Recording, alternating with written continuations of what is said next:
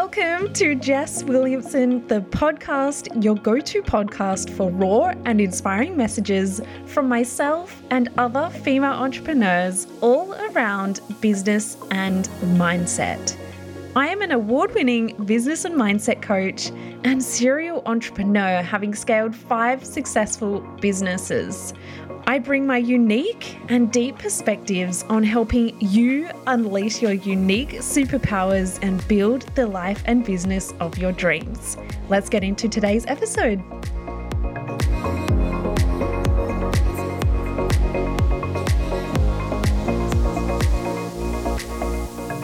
Today, I have Makhosi on the podcast, and she is known as the Royal Shaman she is the world leading African shaman specializing in energetic alignment and human potential. And she actually advises thousands of people in her online communities to really become disruptive visionaries and make more money in alignment with their purpose. And this is something that just aligns so, so deeply with me and my message as well. And today on the podcast, we spoke all about why it's time to stop people pleasing if you want to reach that next level. Because oftentimes people think that helping others and people pleasing is really a good thing, but at some point, it could be what's really holding you back. And I know myself, I've been through my own journey of wanting to be the nice girl, wanting to be liked, and not wanting to ruffle feathers or trigger anyone. And that comes from a place of people pleasing. And so I thought this would be a really fun chat because so many women that I speak to in business really struggle with this, whether it's feeling the need to reply to every DM because someone might not like you if not, feeling the need to support everyone in your world, you know, and at the expense of your own peace or your own freedom or your own happiness. So, we're going to speak about reaching that next level and really starting to focus on you. So, let's get into the episode.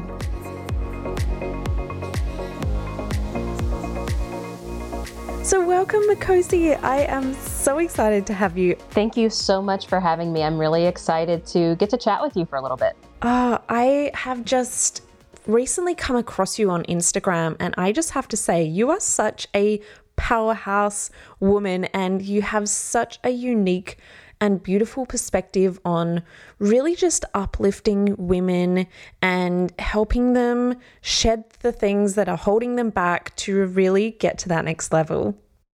Yeah, I am absolutely passionate about seeing women really stepping into their power and being able to create the life that they really dream of. But I also recognize that we've really been trained up since we were little girls to be the good girl trope, right? And sometimes that can get in our way of actually creating what we desire.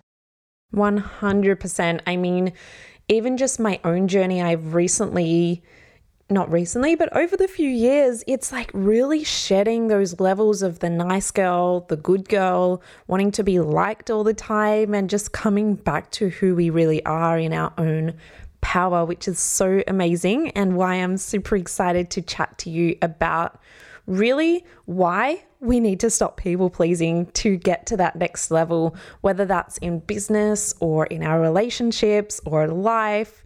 So, I would love for you to walk us through a little bit what people pleasing looks like from your perspective. So, people pleasing in short term, it looks like saying yes to the things that are not aligned for you and also really sacrificing your values, your vision in order to either be liked or make someone feel uh, comfortable or safe. Uh, we often do it to avoid being judged by someone else in a quote unquote negative light. And often we don't realize that not only do we harm ourselves in doing that, we actually are harming the very person that we are trying to please.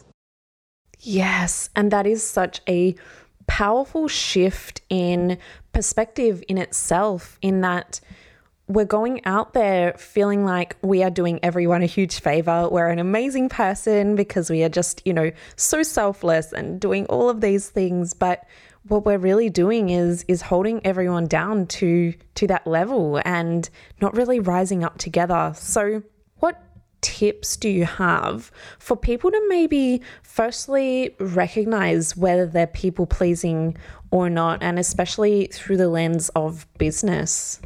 One of the easiest ways that you can start just catching yourself and really be becoming aware if you're doing this is to start saying no first and then saying yes later to the things that you truly do desire to do or you know people that you desire to be engaged with so on and so forth. Most of us our our instant reaction is to say yes to everything and we don't give ourselves the space to actually feel into if that's something that we want to do or someone that we actually want to be around. And so having space is where awareness can come in. So I will literally, if you go out to eat with me and you ask me to pass the salt, I will say absolutely not.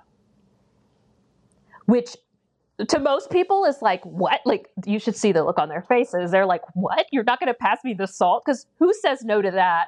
And then I just take a second and I'm like, okay, yeah, I'll pass you the salt.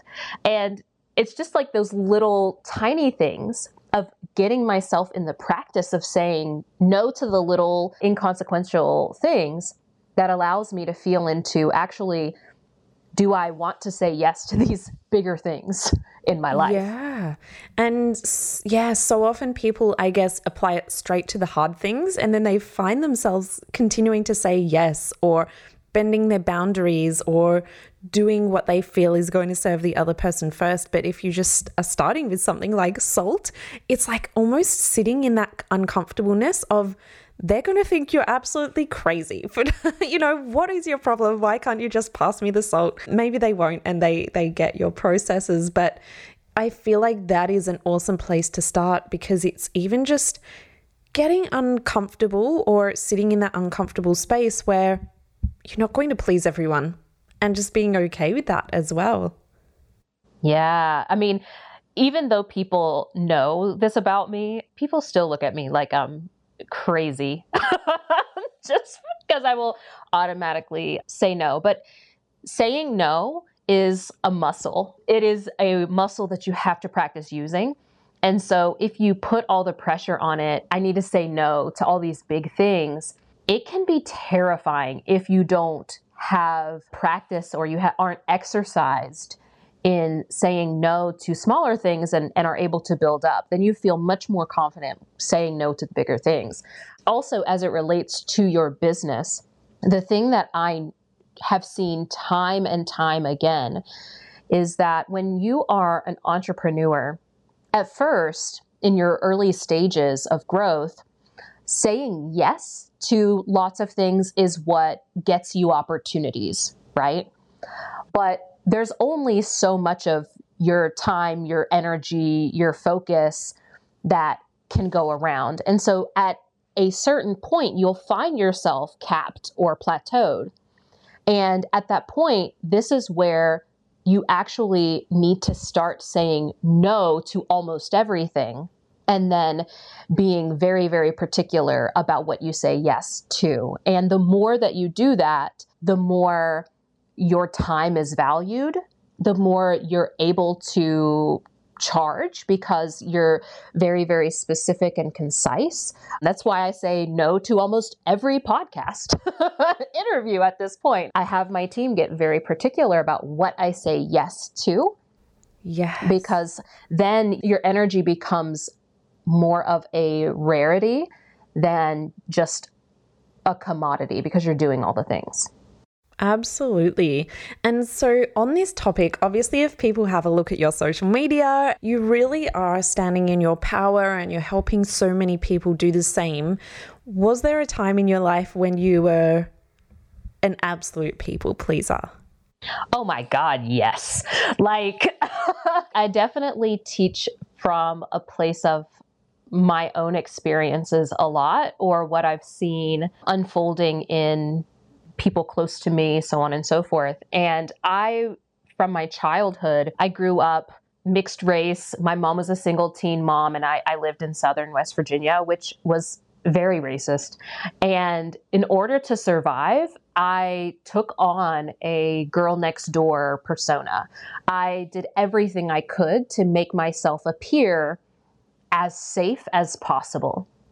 Mm. And that looked like me people pleasing because I I was like I can't afford like it to in my mind it was too dangerous for me to go against the grain too much. I always had a little bit of a rebelliousness in me, but I also felt I needed to accommodate everyone else's feelings in order to stay safe, which is usually where this is coming from. I mean, most of most people who have this pattern, that's kind of at the core.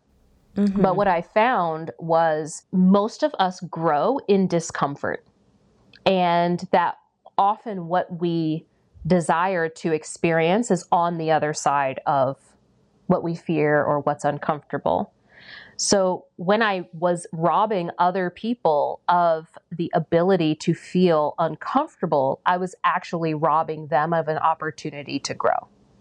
Ah, oh, that in itself is just so, so powerful. And it really is doing them a disservice, taking their power away to almost even assume how they're going to feel. It's like, can we really make that decision from our point of view and know exactly how everyone is going to react or feel in response to us? Yes. And it's also, it, no one wants to hear this piece, but it's actually egocentric. Mm-hmm. it's actually say it all, bring it all. yeah, it's it's actually egocentric, mainly because you're putting yourself and what your mind thinks at the center of what is most important versus actually allowing people permission to be themselves by you expressing your authentic truth, which might be no. Yes. So, what would you say? So, I've had many conversations like this with clients, or I just see it online, or I've even been guilty of it myself in the past and really being able to shift through that. And when it comes to places like social media, even when there's not a direct interaction with someone, you know, in the past, I used to go through and edit all of my captions just to make sure it didn't trigger anyone or didn't say the wrong thing or someone would take me the wrong way. And I've really stripped that back and just saying whatever the hell I want to say now. But then I also have clients who feel like they have to reply to every single DM, even though it drains them and takes up all of their time. And they come up with the reasoning around, but I like these people but I like to do it, or you know, I really want to, or I want to put out some amazing marketing, so I'm going to do my best. And when it shows up in that way, they almost use that as a bit of a, I guess, cover or a crutch to say, oh no, but that's okay. It's okay. I can do this, you know, and they don't necessarily want to see how that is more so harmful than it is good. What would you say to people in that space? I always just invite someone to get very curious. I'm not in the business of telling people you should do this, you shouldn't do this, so on and so forth. But we can get really far just by getting curious and asking ourselves questions. And one of the questions that I think can be really powerful in this instance is to look at what is it costing you? Because we can get really focused on what we think in that moment we're we're gaining or what what we're in our perception keeping. And we don't always think about what it is that we're losing. And mm-hmm. sometimes it's big. Like, for example, if I spend, let's say, 30 minutes replying into in my DMs, that's 30 minutes that could potentially be spent on something else. And so then I have to look at it and weigh is what I'm doing in alignment with who I desire to be in this world. So for me personally, while my business is very important, I know that there are places where that's really what's creating my legacy. So for example, when I die, I don't know how many of my followers are going to be like upset five years later. Mm. You know, many of them probably won't even remember me because, in fact, if I say something too triggering, they'll unfollow me. However, my family's not going to do that.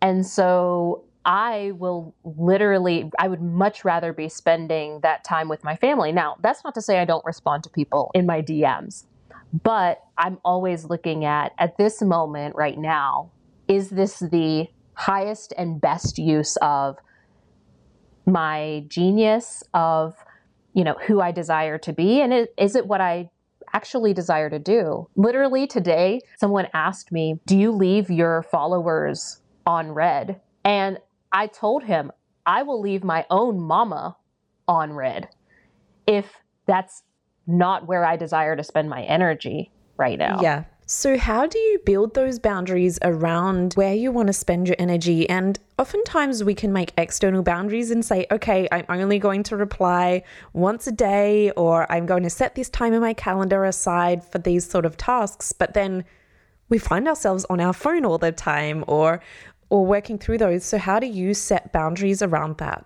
Well, the first time you got on a bike, you likely didn't just ride the bike, right? You probably needed some training wheels. So, I think there's no shame in using training wheels. I actually with myself and clients will use technology like the Stay Focused app is something I recommend to everyone because you can actually go in there and with each specific app you can set the limits of you know how many times you open it or maybe it's blocked certain times of day like my clients i block our voxer access i will not be in there past a certain time because i'll have these limits placed on it. That's a really good way to like get in the habit of it but it's literally just taking two minutes to download the app and set it up and then it's it's there and you have to actually just allow it to be there.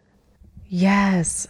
Okay so the last thing that i want to chat to you about is we know people pleasing can have an impact on our time and energy but how is it stopping people from reaching their next level in business you know, the beautiful thing about business is your ability to grow and evolve is really dependent on the identity that you're stepping into. And most of us, when we first start our business, we are what I call like a technician or a practitioner, right? We are good at what we do, and people pay us for being good at what we do. But at some point, if you desire to step into the next level, which will be, let's say, the CEO level or even the visionary level, let's say maybe you've been operating as a CEO, now you're ready to step into the visionary. In order to be able to step into those roles, it's all about boundaries,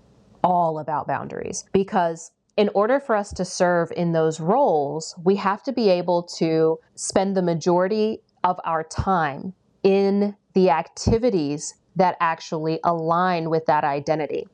So, for example, if I'm trying to step into the CEO role, but all of my time is spent on, you know, administrative tasks, well, how much time am I actually able to spend in CEO tasks? Yes. Not much, right? So I have to be able to say no and actually sometimes make people uncomfortable with my boundaries in order to honor the identity that I'm stepping into. Yes. And at every next level, I feel like you need just more and more space for your brain to just be. Like the more that I build out my business, I have created so much more space in my days but I need that for my brain to be that visionary or to be in that CEO role. Whereas in the admin roles, you can just do, do, do, and you don't really need that inspiration or space as much to pump out the work. Yeah, you know, to be in a visionary role requires so much space because if you're doing, doing, doing, you're kind of like on automatic and you're you're basically doing what's already been done. But the definition of a visionary is to be able to see what's next. And you can't see what's coming next if you're if you're down on the ground in the trenches. You have to be able to like climb to the top of the mountain, right? And get a view of everything that's going on. That requires you to get out of the day-to-day tasks more and more. And the more that you're able to do that, the more you're able to actually lead. Yes. Oh my gosh, there has been so many things that I am just like, yes, yes, yes to everything you are saying. And I think it is such a powerful and honest conversation that I think needs to be had amongst women a lot more because so many of us grew up in that era of being the good girl and the nice girl. And it's time to change that for the next generations, but also for ourselves. So I really wanted to thank you for sharing your absolute wisdom with us today. Oh, thank you so much for having me. I'm glad that I can can help and if just one person starts to actually implement this and see transformation, it's been worth my time.